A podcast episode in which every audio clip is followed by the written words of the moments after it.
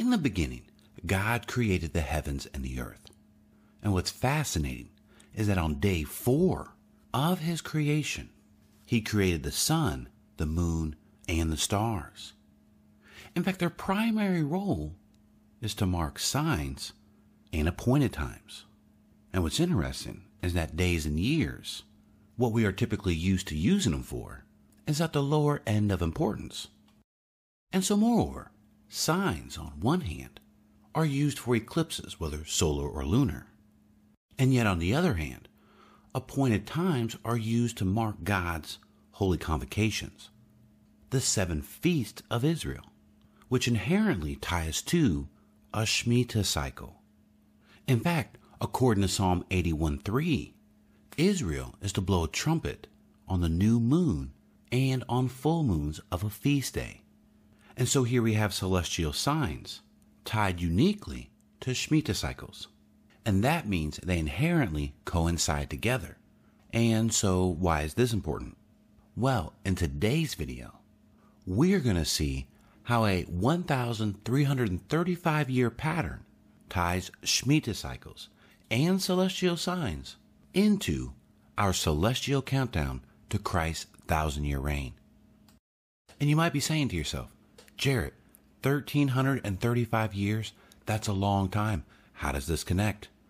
Well, saints, we're going to demonstrate that the Shemitah cycle and two Saros patterns connects us from the Dome of the Rock all the way to modern Israel. Saints, this is an incredible pattern as it ties in the mathematic aspects of the Shemitah cycle and the scientific aspect of celestial signs. And so, moreover, not only will we discover that significant connection point, but why the Dome of the Rock is significant for end time Bible prophecy. As you may or may not be aware, Islam plays a major role in end time events, as expressed through the scriptures. But in today's video, we will add a scientific layer to that. And so, with all that being said, welcome back to Supernatural by Design. My name is Jarrett. I pray that you've been having a wonderful and blessed week, beloved, and that God's grace and peace is with you. As we wait in these final days, these final hours, these final seconds before the rapture of the body of Christ, looking for our blessed hope and the appearing of the glory of our great God and Savior, Jesus Christ. Truly, we serve a wonderful God. And, Saints, I'm excited to extend this celestial pattern to over 1300 years. It's incredible. But before we get there, I just want to take the time to thank you all for your continued support of this channel. Every time you hit the like button, comment on this video, share this video, or even donate to this channel, your support is greatly appreciated. Thank you. And if you're new to the channel, definitely consider subscribing. Okay, now just one more thing before we begin this video. I'm updating the description section of each video moving forward with channels that I recommend for end times topics to teaching of the Bible. That's also very important as well. But also a Google Drive link where I will be dropping in charts and graphs of many of the topics that we discuss on this channel. So definitely check that out. I really think you'll enjoy it, as those documents will be continually updated as you will see revision dates when those new releases come out. And so now, Saints, with all that being said, let's go ahead and dive into today's topic. The Dome of the Rock, 1335. And yes, you heard me right. If you're familiar with that number, you know that's a very significant Bible prophecy time duration and called out on the bottom left of this timeline. Now, let's see how this entire celestial pattern fits together. And to do that, let's break this video into three topics. Our first topic will be the Saros cycle. Let's refresh and recap what this celestial pattern is that God uses to demonstrate his sovereignty. In addition, we'll define some eclipse definitions that will be very useful in deciphering these type of topics.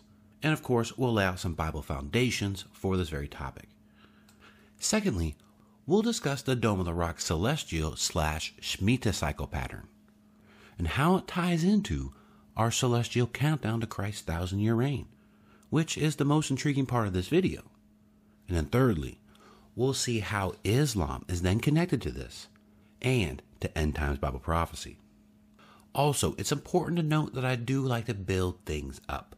I like to make sure we cover all the details in order that we understand the conclusion at the end of the video. So definitely make sure you watch all the way to the end. Okay, now with all that being said, let's go ahead and dive into topic one a recap on the Saros cycle. As you see in the middle of this timeline, is the key. But why is that? Why is the Saros the key? Well, it's a celestial pattern. And are patterns significant in the Bible?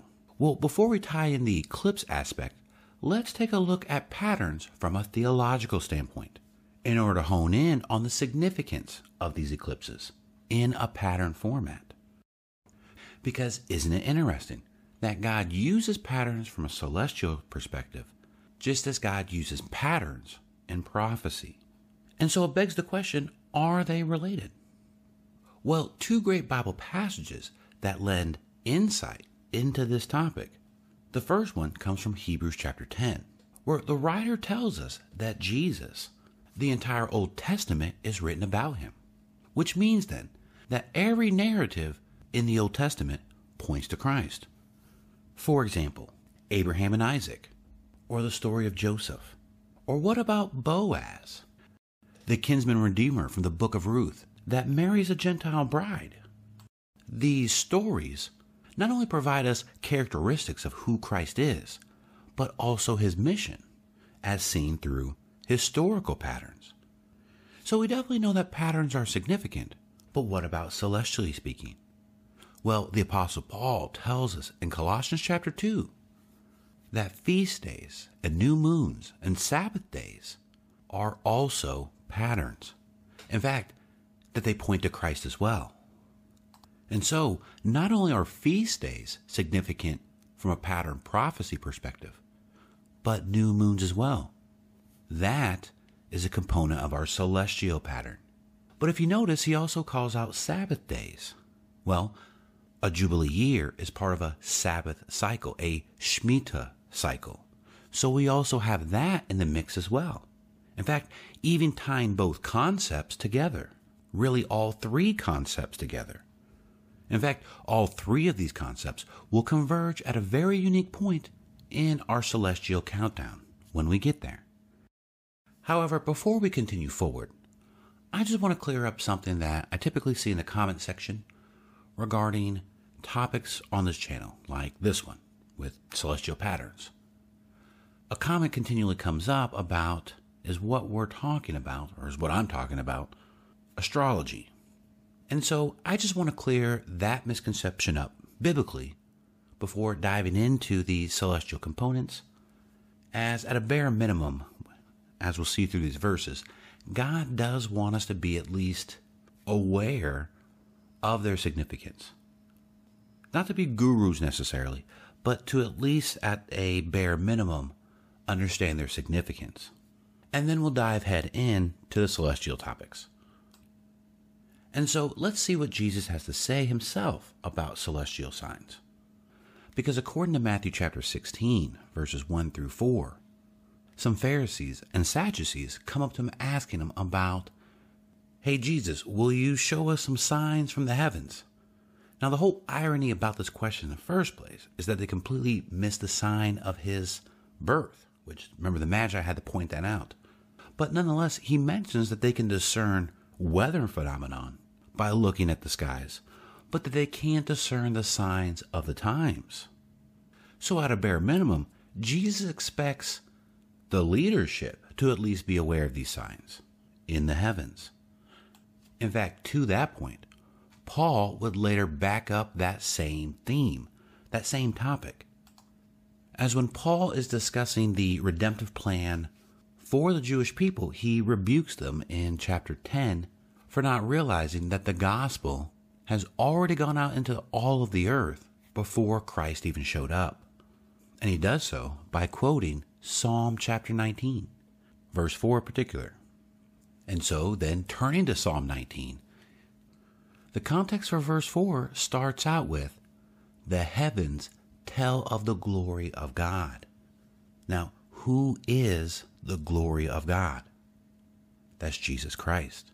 In fact, in two passages of the New Testament, that's Christ's very title, the Lord of glory.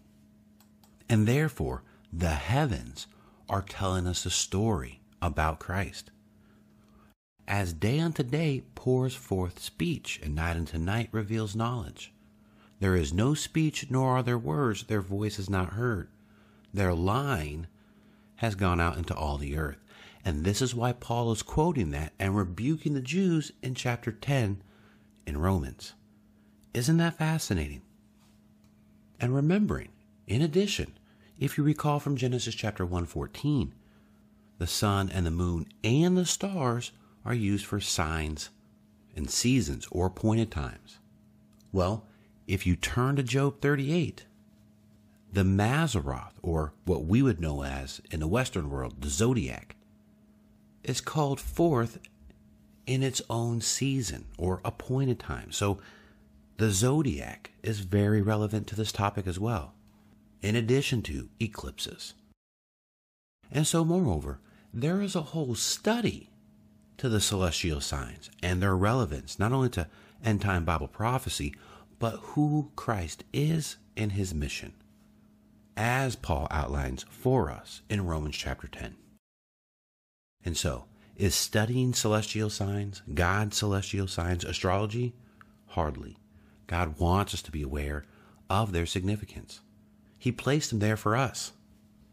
And when you really meditate on the significance of this, knowing that Christ put celestial signs into motion on day four before the fall of man. It demonstrates Isaiah 46:10 that God declared the end from the beginning. And so that is the biblical foundation for studying God's profound, supernatural by design celestial signs. And furthermore, since we know these celestial signs are underscored by science, this route also points you to Christ, as Romans 1:20 points out, that the observation of God's creation points to a creator. That's profound. In fact, that's philosophy. Science is a branch of philosophy, which is why you'll find a Christian at the beginning branch of every scientific discipline that we know in Western societies. From astronomy to geology to paleontology to microbiology to physics, all of these branches of science were derived in order to prove different aspects about the biblical narrative. Paleontology, guess where that came from? Proving that there was a flood. Same thing with geology. Or even the greatest scientist known on earth, Isaac Newton, was not referred to as a scientist in his own time because that word wasn't created yet, but he was considered a philosopher.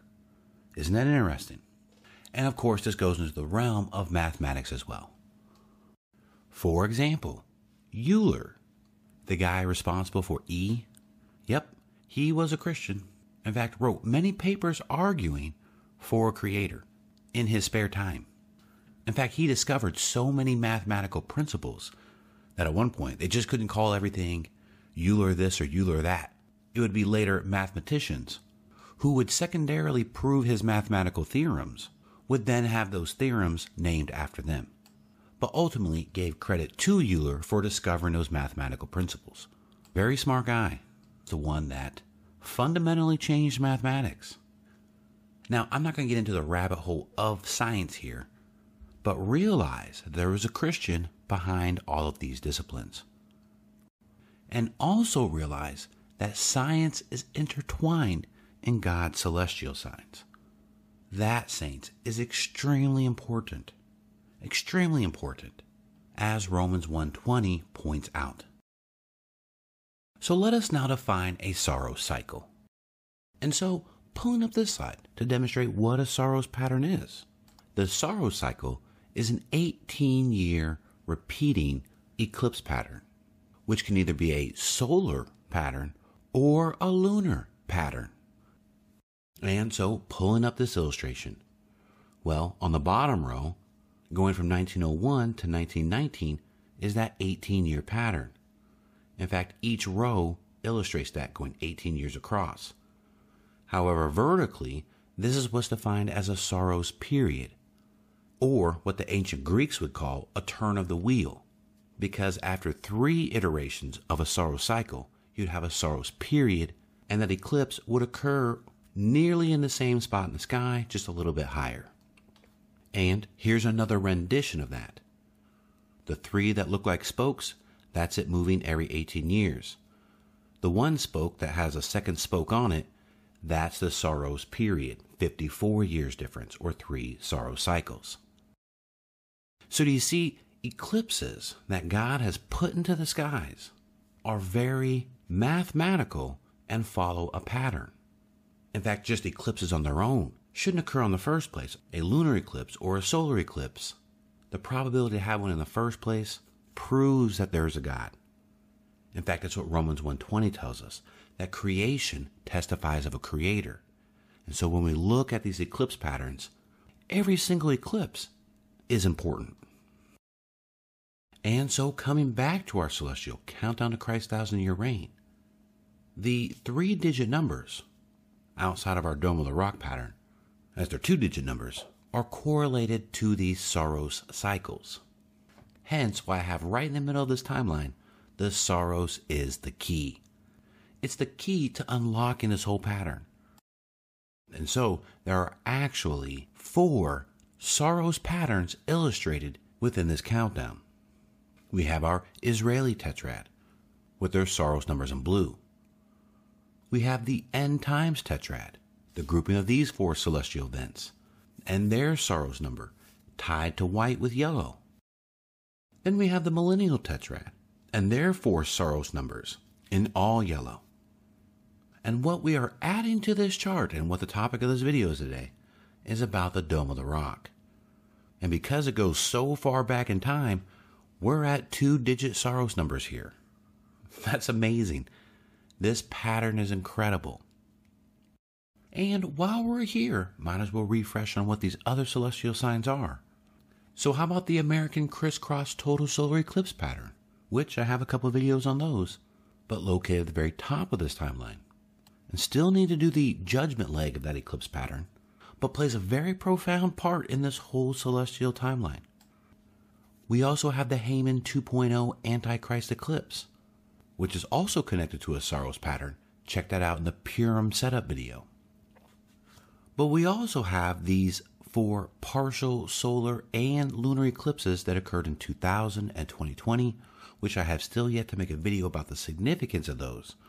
However, working with Brother Carlo, we have something very profound to share with you that the Holy Spirit has dropped and connected for both of us. It's fascinating. Which a link to his channel, The Bible Architecture, will be in the description. And so if you haven't subscribed yet, definitely subscribe, as you don't want to miss that video because that celestial pattern with four partials in a single year puts us in Daniel's 70th week. Also, recently, just recorded some great content covering the Israeli tetrad temple aspect and how that's connected to the red heifers. In fact, highlights a very unique detail found in Daniel chapter 9 verse 27. And again, definitely subscribe so you don't miss any of that new content. And so now, finally, let's dive into section two the Dome of the Rock Celestial Shemitah pattern and see why it's a 1335 year pattern in the first place.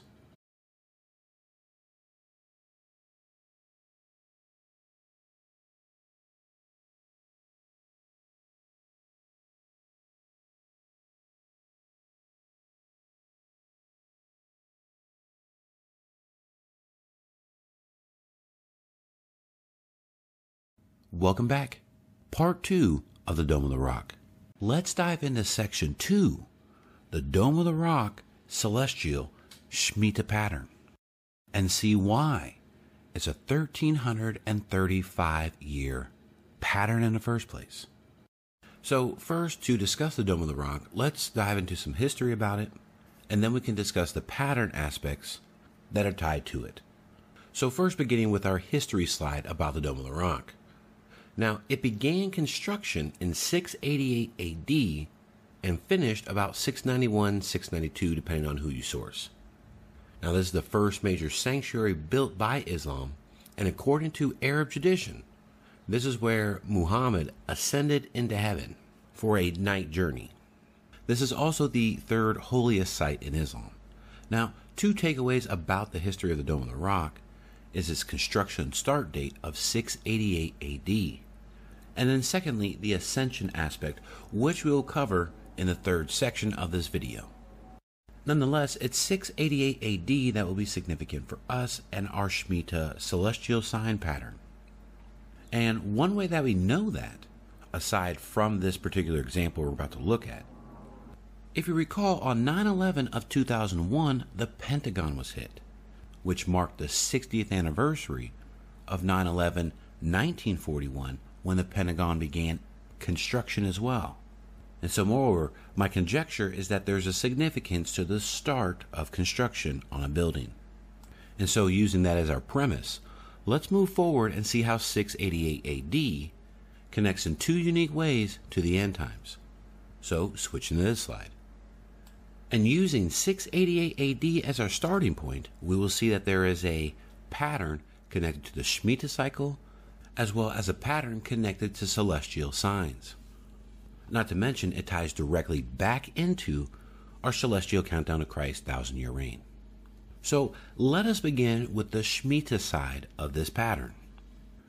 Now, I was going to do an extended, in depth, detailed look at the Shemitah year, the Hebrew calendar, and which Hebrew calendar I believe is correct. However, that definitely is going to be tailored for a different video. I would just contend by stating this that no matter which calendar you choose to use, all of them are pointing to the significant moment that we are in right now. Although I would like to state two things about it real quick. And so, pulling up this slide, we are told in Exodus chapter 12 that God commanded Israel to begin the Hebrew year starting on Nisan 1, which would in turn set up the redemptive plan for Israel, which is a key part not to overlook, but nonetheless rolled out through the seven feasts of Israel. Now, what's really interesting, Saints, is that Exodus 12 appears to be when God institutes this plan officially, because according to the writer of Psalm 81, Asaph, we actually learn that the beginning of months and festival days was prophesied to Joseph. So that's at least 200 years plus before we even get to Moses. So it was announced to Joseph and then officially instituted once Israel had rescued out of the hands of Egypt. However, and pay attention to the language here in verse 4 of Psalm 81 for it is a statute for Israel. Remember, the whole purpose of Daniel's 70th week, the seven year tribulation, is all about Israel and God's redemptive plan for them. Isaiah 44 6 is a great example of this. This is what the Lord says He who is the King of Israel and his Redeemer, the Lord of armies. I am the first and I am the last. And there is no God besides me. That's Jesus Christ. And emphasizing his deity back in the Old Testament. But nonetheless, coming back to Psalm 81, let's also pay attention to the months begin with lunar patterns. Not a set day like on a Wednesday, nor on a spring or fall equinox. The Hebrew calendar is a lunar calendar. Now, why am I saying all that? Well, check this out. On this slide, since Tishri 1 is not the start of the Hebrew year, that means it falls back six months to Nisan 1. And so the year of 2022, in this particular example here, isn't affected by the six months difference of where you start the Hebrew year. So, moreover, the Gregorian year doesn't change. Here, let me paint this in a different light in order to better articulate what I'm trying to say here. And so, switching to this slide, This particular slide outlines the seven counting method that would be familiar from a Hebrew perspective, where we have a week of days, so seven days a week. We have a week of weeks. We also have a week of years, which is our Shemitah cycle. Now, when you string along seven of these weeks of years, this is how we derive a Jubilee year from the biblical text in Leviticus chapter 23 and 25.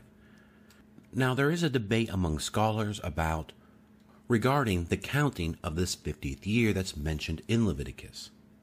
And so, pulling up this slide, the question becomes is the 50th year a separate year unto its own, or is it the first year of the next Shemitah cycle?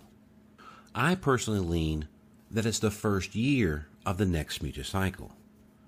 And I take this position because an interesting caveat about the Hebrew year, taking that position, that you can tell when a Shemitah cycle has ended because that Hebrew year is evenly divisible by seven.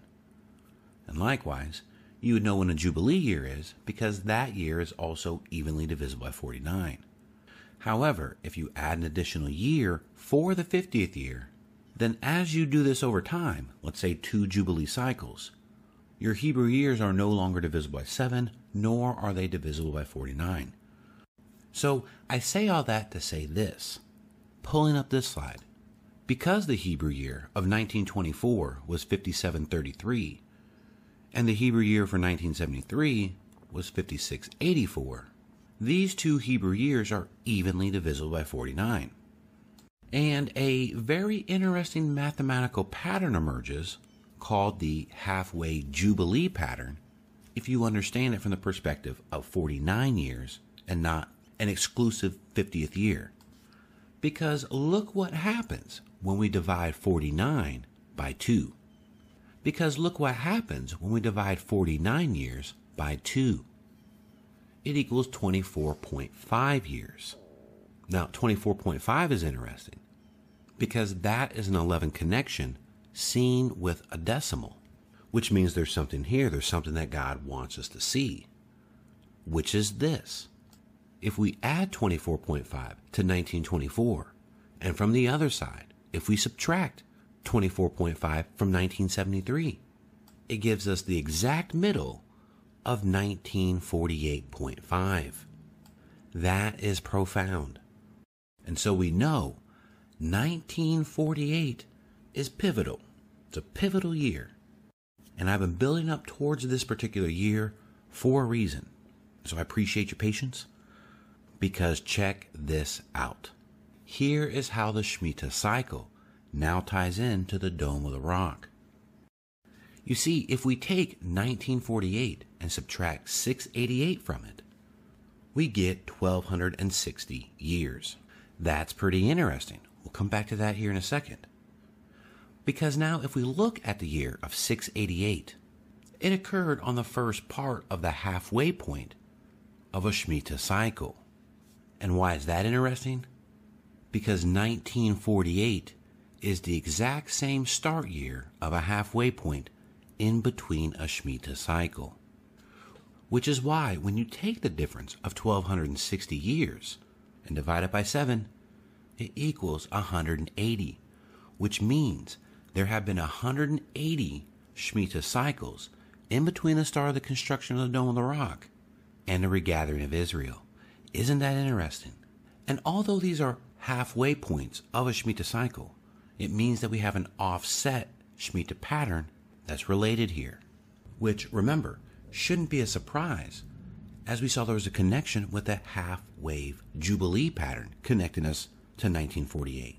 In fact, to that point, here is where celestial signs start coming into play. You see, 10 years previous to 514 of 1948, there was a total lunar eclipse on 514 of 1938. So there is a 10 year gap. That number is significant here in a moment. But also, with respects to the Israeli tetrad, we know that the four moon pattern is also connected to the significance of Israel being regathered in 1948. And the Saros cycle numbers associated with that pattern. A subscriber pointed this out. Thank you for sharing this detail. But when you add those Saros numbers of 121, 126, 131, and 136, when you add those up, guess what that equals to? 514. Now, it could just be quote unquote coincidental, but it is interesting that it matches the exact day, marking the most significant moment in recent Israeli history. And then finally, before we move to the celestial pattern that ties this Dome of the Rock connection, since we have a 10 year difference from our total solar eclipse, marking 514 of 1938, and we know that a Saros period is 18 years, and we know that a Shemitah cycle is 7 years, multiplying our 10 year difference from the eclipses times the Saros duration of 18 years times 7 years for the Shemitah cycle, that equals 1260, which means, Saints, that the Shemitah cycle and lunar patterns conjoin between these two historical events.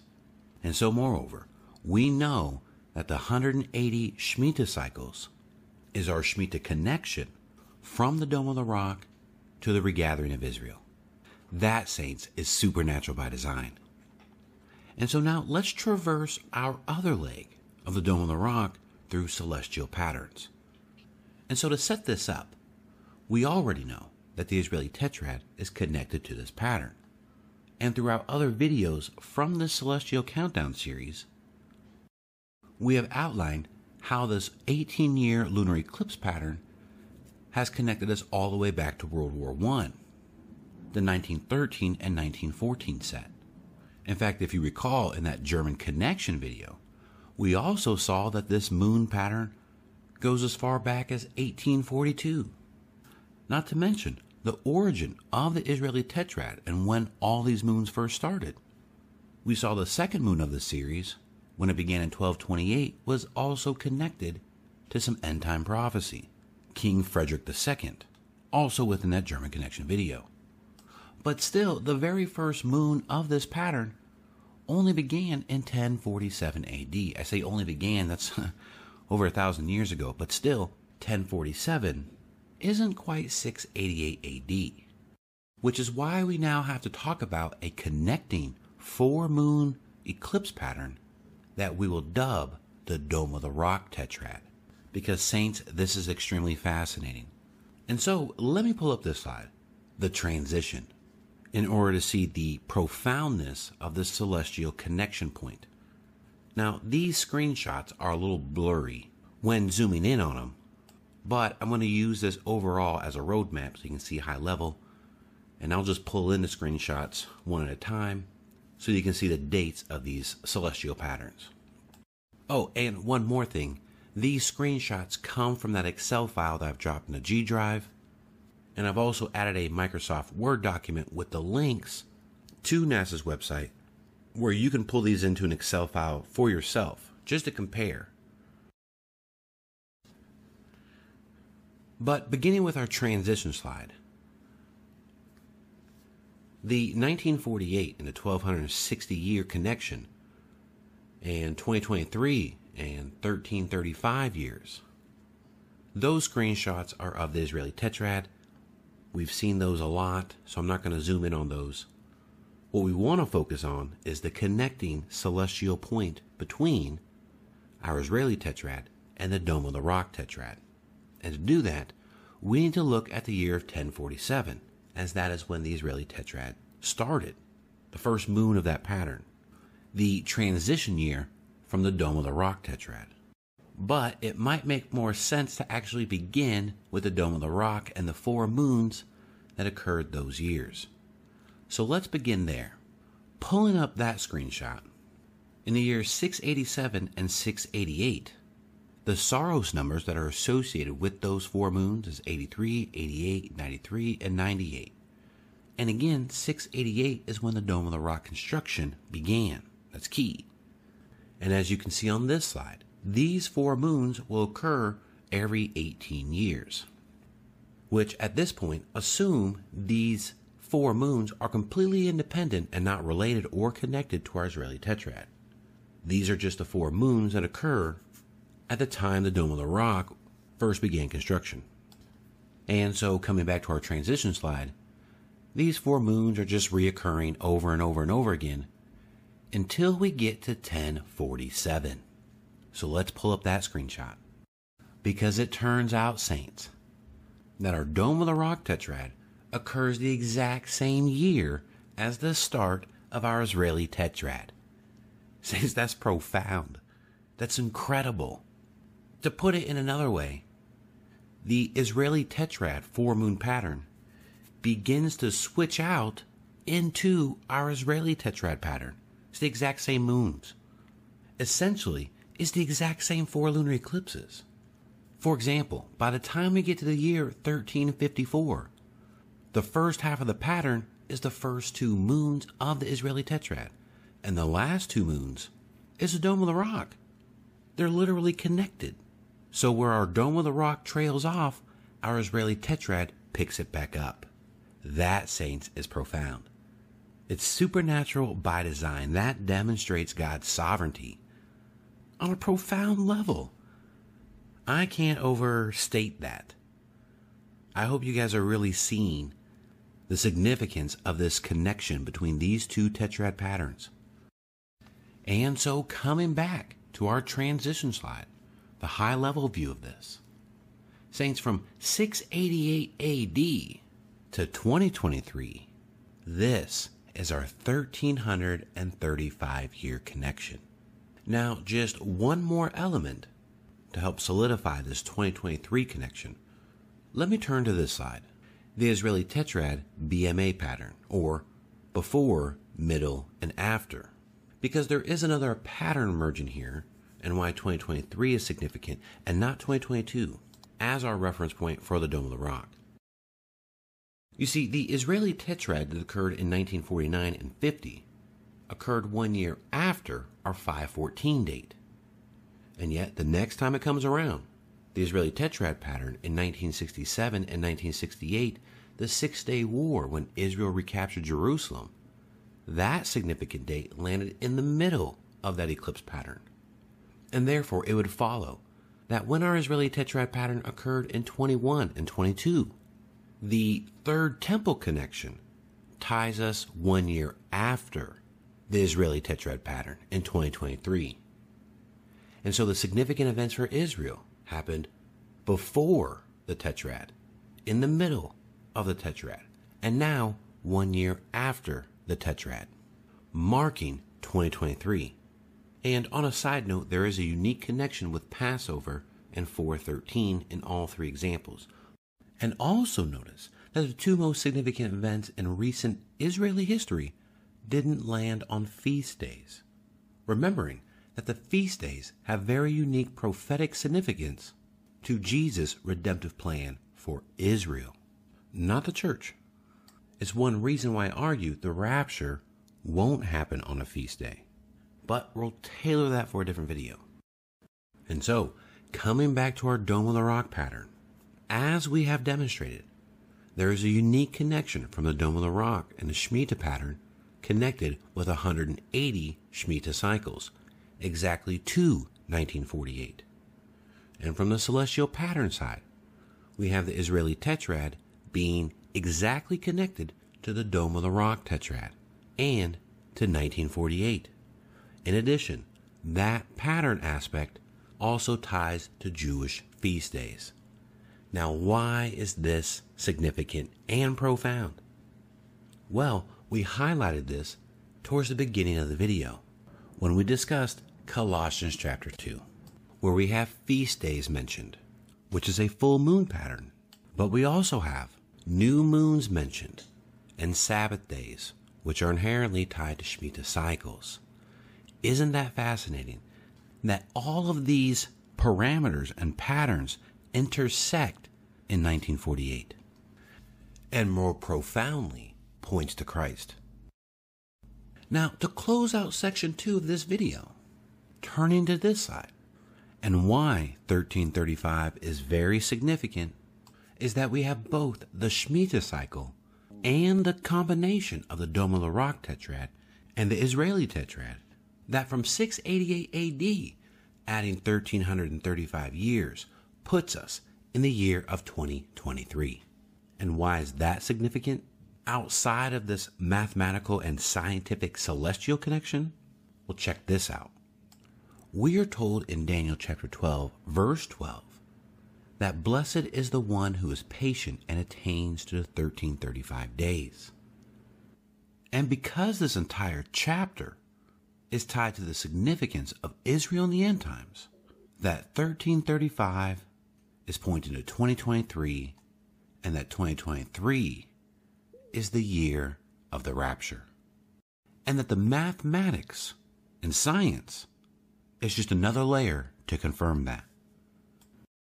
Also, check out Brother Carlo's channel, The Bible Architecture, because he is being led by the Holy Spirit to the exact same conclusion that 2023 is a very pivotal year, and through the connection of the Dome of the Rock.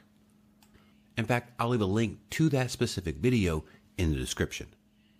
I know Brother Aaron from God a Minute is also coming to the same conclusion, which his link is also in the description as well. Now, let's quickly discuss the significance and the role of Islam in the end times.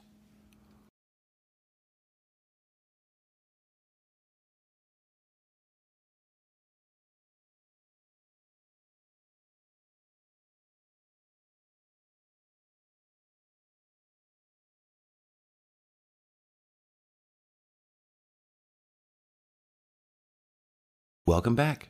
Part 3 of the Dome of the Rock. Now, let's quickly discuss the significance and the role of Islam in the end times. And to do that, let's pull back up our Tetrad and Shemitah connection, outlining the significant year patterns of 1260, 1290, and 1335. Now, we've already discussed 1260 and 1335, but what I want to turn your attention to is 1290. Now, this particular number comes from Daniel chapter 12 again. However, when you add 1290 to the year 688 AD, as you see on the screen, it comes in 1978, which was the Camp David Accords. And two unique aspects about that is one, the name of the Accords and the significance of the Accords. So, first, we have Camp David, which is interesting because the name of that place has nothing to do with the Bible, and yet was the first major Middle East peace deal involving the U.S., Israel, and Egypt in that region. And yet the name is very biblical Camp David. I would suggest that this is very significant, similar to the Abraham Accords and the name significance of that peace deal. And so, my conjecture, Saints, with the role of the Camp David Accords is that it's highlighting the significance that Islam plays in the end times and with a peace deal. Now, this Camp David Accords is just one aspect. However, as you know, coming back to the Celestial Countdown, we also have the Haman 2.0 Antichrist eclipse. And because there's Haman, we know that Iran is very much involved in the end times just as Ezekiel 38 points out. And isn't it interesting the tension that is mounting between Israel and Iran? In addition, setting that aside, another way that we know that Islam is involved in the end times are the color of the four horses of the apocalypse. White, red, black, and green is all the colors of the flags of Islamic majority nations. Or Another unique connection. How about all seven letters that Jesus writes in the book of Revelation are all to churches confined to the region of modern day Turkey, another Islamic country? So we know, saints, that from a high level, Islam is very much involved in the end times. But I want to draw your attention to Shia Islam, which is a specific sect of Islam and is the one associated with Iran, but also Azerbaijan, which I believe plays a very unique role in upcoming events. But we need to talk about Azerbaijan in a separate video because I really want to focus on Iran right now. As their version of end time events from an Islamic perspective based on Ezekiel 38, appear to be the main catalyst of Islam in the end times. You see, Saudi Arabia is the Mecca for Sunni Islam. And according to Ezekiel 38, they play a neutral role during the Ezekiel 38 war. And so it appears from Ezekiel 38 that Shia Islam is more responsible during that battle. In fact, Shia Islam is where you get Hamas and the Palestinian Front, Yemen, all the places where Iran would be trying to strike Israel from. And one could argue related to Psalm 83. But here's my point. And so, as we take a look at the path to World War III, that is definitely a country we want to focus in on. Not to mention Turkey, another Islamic country, is very significant as well. And so we know there's an Islamic connection here to Israel. Not to mention Russia as well in Ezekiel 38, but Russia and China towards America. And so it seems very much so that the fate of America and Israel are very much tied together. The question is who attacks who first? Well, one place that I think we can gain some insight as the enemy likes to disclose his cards symbolically is from IPEC Goat 2. And because we don't want to be ignorant of Satan's schemes, we can glean some insight from this particular video. However, my point is where we have the scene that ties the fall of America with Israel. And so, moreover, we definitely want to cover the Islamic part of this connection. Not to mention, I believe the rapture is tied to war. And another unique scene in IPEC Goat 2 ties war with economic collapse. Isn't that interesting?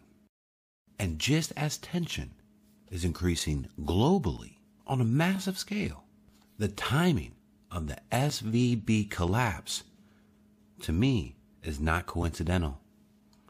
I believe the climax of both of these will occur simultaneously.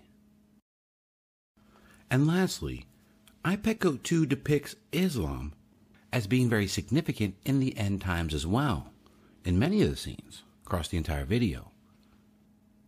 Interestingly enough, it also depicts Obama. The question is are these two related? Well, check this out, Saints. From a 2008 Forbes article titled Obama and Ahmadinejad, which was the Iranian president at that time. But nonetheless, the article starts out by asking this question Is Barack Obama the promised warrior coming to help the hidden imam of Shiite Muslims conquer the world? Well, the article would go on to talk about this prophecy, quote unquote, from Muhammad's cousin and son in law that stated that, quote, prophesied that at the end times and just before the return of the Mahdi, the ultimate savior, a tall black man will assume the reins of government in the West, and that he would command the strongest army on earth, and that the new ruler in the West will carry a clear sign. By linking the names Hussein, Muhammad's cousin, and this Western leader, like Barack Hussein Obama. And the tradition concludes, quote, Shiites should have no doubt that he is with us. But it's interesting, it ties this Obama connection to the Mahdi, which we've discussed that in other videos, but that is a connecting point to either the A, the Antichrist, or the false Messiah, which, if you recall from that Netflix video titled Messiah, was a Muslim guy from Iran and who deceived the world. Now, the article would go on to state this connection point with Barack Obama's name and the Arabic meaning of it. However, the religious leader of Iran and the religious establishment that ultimately governs Iran, if you're familiar with their governmental setup, but nonetheless saw Obama's rise as another sign of the West's decline and the triumph of Islam. Isn't that interesting? But check this out the official media in Tehran were extremely excited when Obama picked Biden as his vice presidential running mate. In fact, the article, quote, Biden was an early supporter of the Khomeinist revolution in 1978 through 79, and for the past 30 years has been a consistent advocate of recognizing the Islamic Republic as a regional power. He has close ties with the Khomeinist lobbyists in the U.S. and has always voted against sanctions on Iran. Isn't that interesting? On a side note, when I read this part of the article, it reminded me of this video, the warning to Joe Biden, as that was related to Biden and Iran, interestingly enough. So this article is very fascinating. In fact, I'll leave a link to it in the description. But hold on, it gets even crazier than that. Check this out. From MuslimSunrise.com, this particular article is talking about events that occur right before the end times. And in it, it states that Muhammad proceeded to mention the smoke, the Antichrist, the beast, the rising of the sun from the west, the descent of Jesus, son of Mary, Gog and Magog, and three eclipses one in the east, one in the west, one in Arabia. While all these signs and their fulfillment merit extensive discussion, this article discusses the sun's rising from the west, the prophecy, its meaning and fulfillment. And so they go on to discuss the rising of the sun from its west. And what they go on to mention is that the meaning of the rising of the sun from the west represents Western countries. Now, I tried to find the exact article that mentioned this connection point, but it basically tied that Iran connected Obama's logo as confirmation to this prophecy. However, directly from Wikipedia, the creators of Obama's logo are quoted as saying this We were looking at the O of his name and had the idea of a rising sun.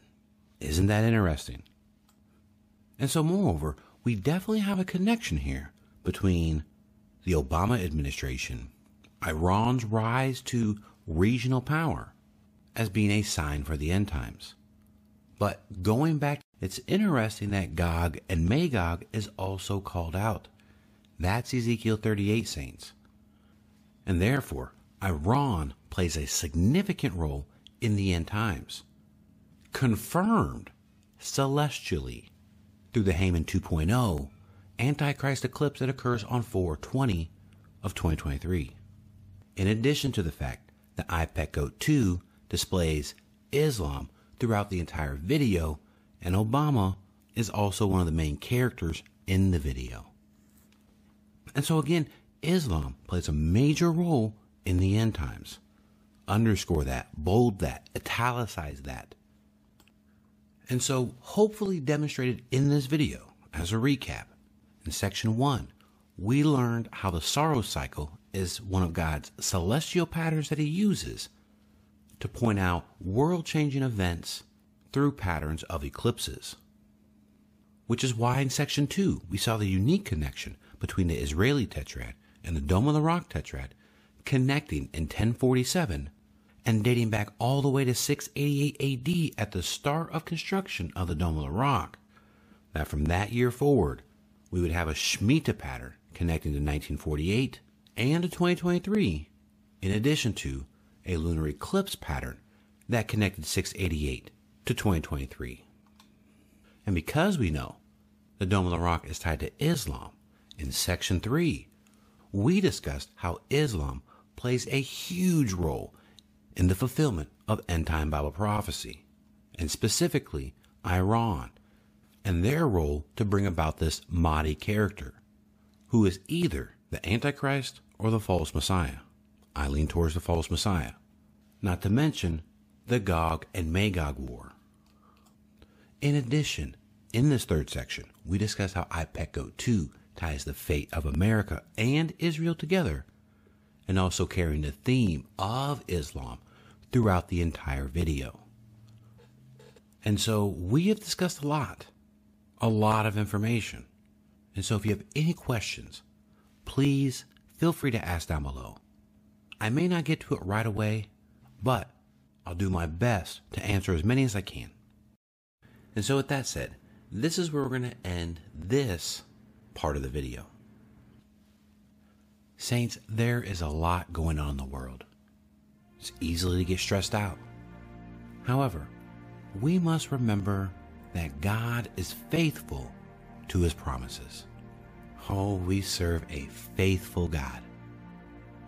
And according to John 14, verse 27, he promises us his peace. It's not a world's peace, it's a supernatural peace. And so let's be encouraged because the rapture is close. And that is a promise by our Lord and Savior, Jesus Christ. And until next time, Saints, I love y'all. Jesus loves y'all. God bless you. And Maranatha, King Jesus.